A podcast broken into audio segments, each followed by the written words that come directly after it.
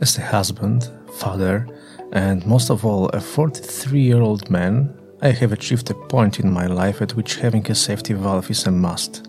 To stay sane, having in mind all this nonsense we are surrounded by with every step we take each and every day. In the short episodes of this podcast, I will share with you all these nonsenses I come across.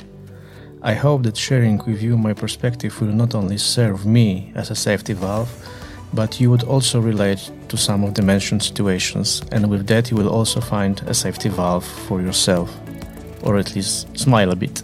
Enjoy!